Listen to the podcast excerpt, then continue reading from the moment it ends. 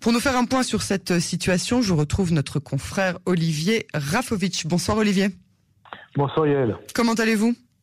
Ben, ça va, écoutez, ça va. On est, on est, on regarde ce qui se passe. On est, on voit les menaces du Hamas et on voit que les choses euh, n'ont pas beaucoup évolué. Alors justement, dans le contexte que je viens de dépeindre, est-ce qu'on peut considérer qu'Israël continue à collaborer avec l'autorité euh, palestinienne contre le terrorisme? Écoutez, cette question elle est essentielle. D'abord, je voudrais revenir un instant sur l'opération qui a eu lieu cette nuit euh, près de Jenin, où des forces de style, on va dire, Fauda, hein, pour les auditeurs, euh, Shin Bet, Sahal, mais également le Yamam, qui est la force spéciale des, des gardes frontières, euh, était là-bas pour arrêter donc deux terroristes, deux membres du djihad islamique. Un a été donc euh, abattu et l'autre a été blessé, mais a été euh, ramené euh, en Israël pour pour traitement médical, mais également ensuite pour interrogatoire. Mais il s'est passé cette nuit quelque chose qui ne devait pas se passer. les deux terroristes du, du djihad islamique était dans une maison à côté d'un building qui est en fait euh, le centre du renseignement palestinien dans Jenin.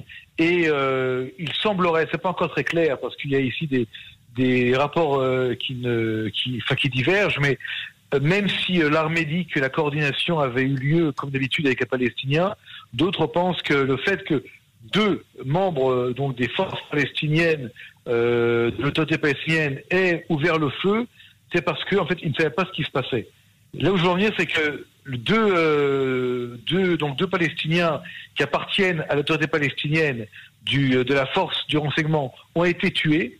Et c'est pas du tout le but d'Israël, parce que Israël, avec l'autorité palestinienne, et c'est votre question, euh, font un travail essentiel de coordination et de collaboration, dont le renseignement pour combattre les mêmes ennemis. Savoir que pour euh, Mahmoud Abbas et pour l'autorité palestinienne et pour les Palestiniens de Judée-Samarie, le Hamas et le djihad islamique sont des ennemis euh, de la même manière qu'ils sont des ennemis d'Israël.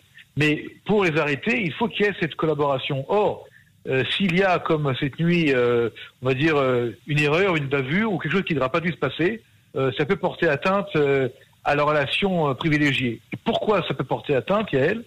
Parce qu'il y a un climat depuis l'opération où le Hamas essaye de s'implanter de plus en plus en force dans Jérusalem et également en Judée-Samarie.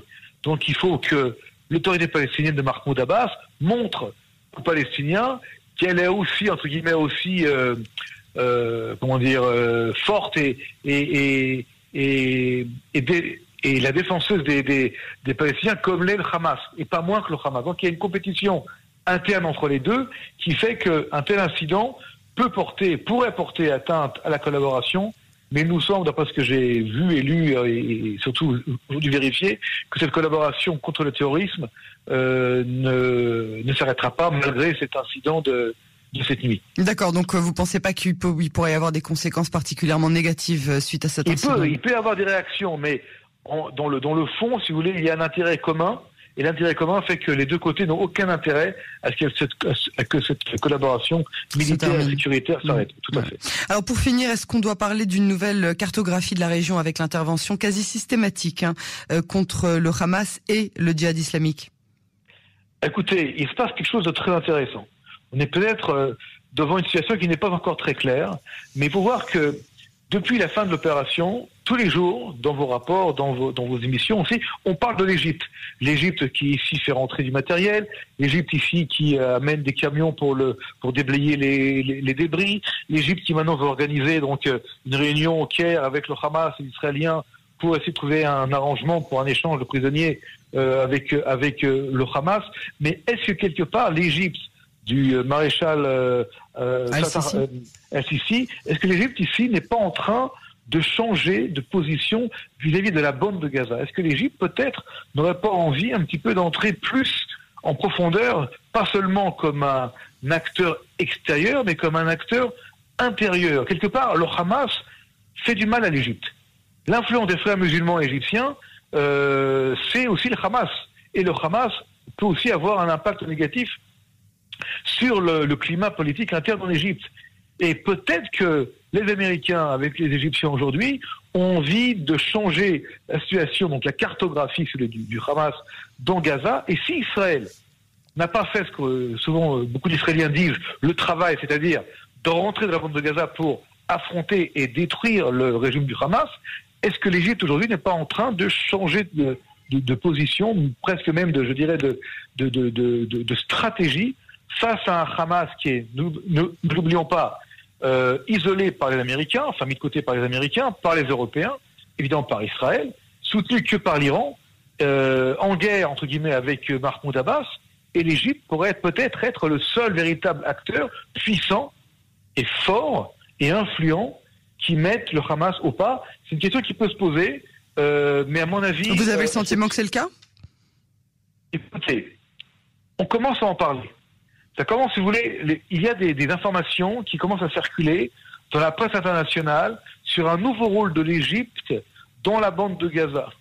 N'oublions pas que la bande de Gaza, jusqu'à 67, était sous contrôle égyptien.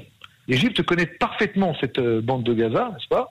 La bande de Gaza n'a jamais été un État indépendant, ni une république, ni un grand-duché, ni une principauté. Aujourd'hui, c'est devenu véritablement euh, un territoire de 2,3 millions d'habitants contrôlés par 25 000 membres du Hamas et du djihad islamique qui ont pris en otage cette bande de Gaza. Et les seuls peut-être qui seraient capables de changer la situation, évidemment en coordination avec Israël, seraient les Égyptiens, qui sont, nous l'oublions pas, euh, nos, alliés face au terrorisme. On l'a vu dans le Sinaï, on l'a vu dans d'autres, dans d'autres, dans d'autres, euh, d'autres terrains. Et c'est peut-être une, nouvelle voie euh, qui, qui s'ouvre. Encore une fois, soyons prudents dans l'analyse, n'est-ce pas? Mais euh, il y a ici quelque chose qui bouge du côté de l'Égypte et, euh, et vous êtes euh, la première à l'entendre au niveau de, de Cannes en français, je croyais.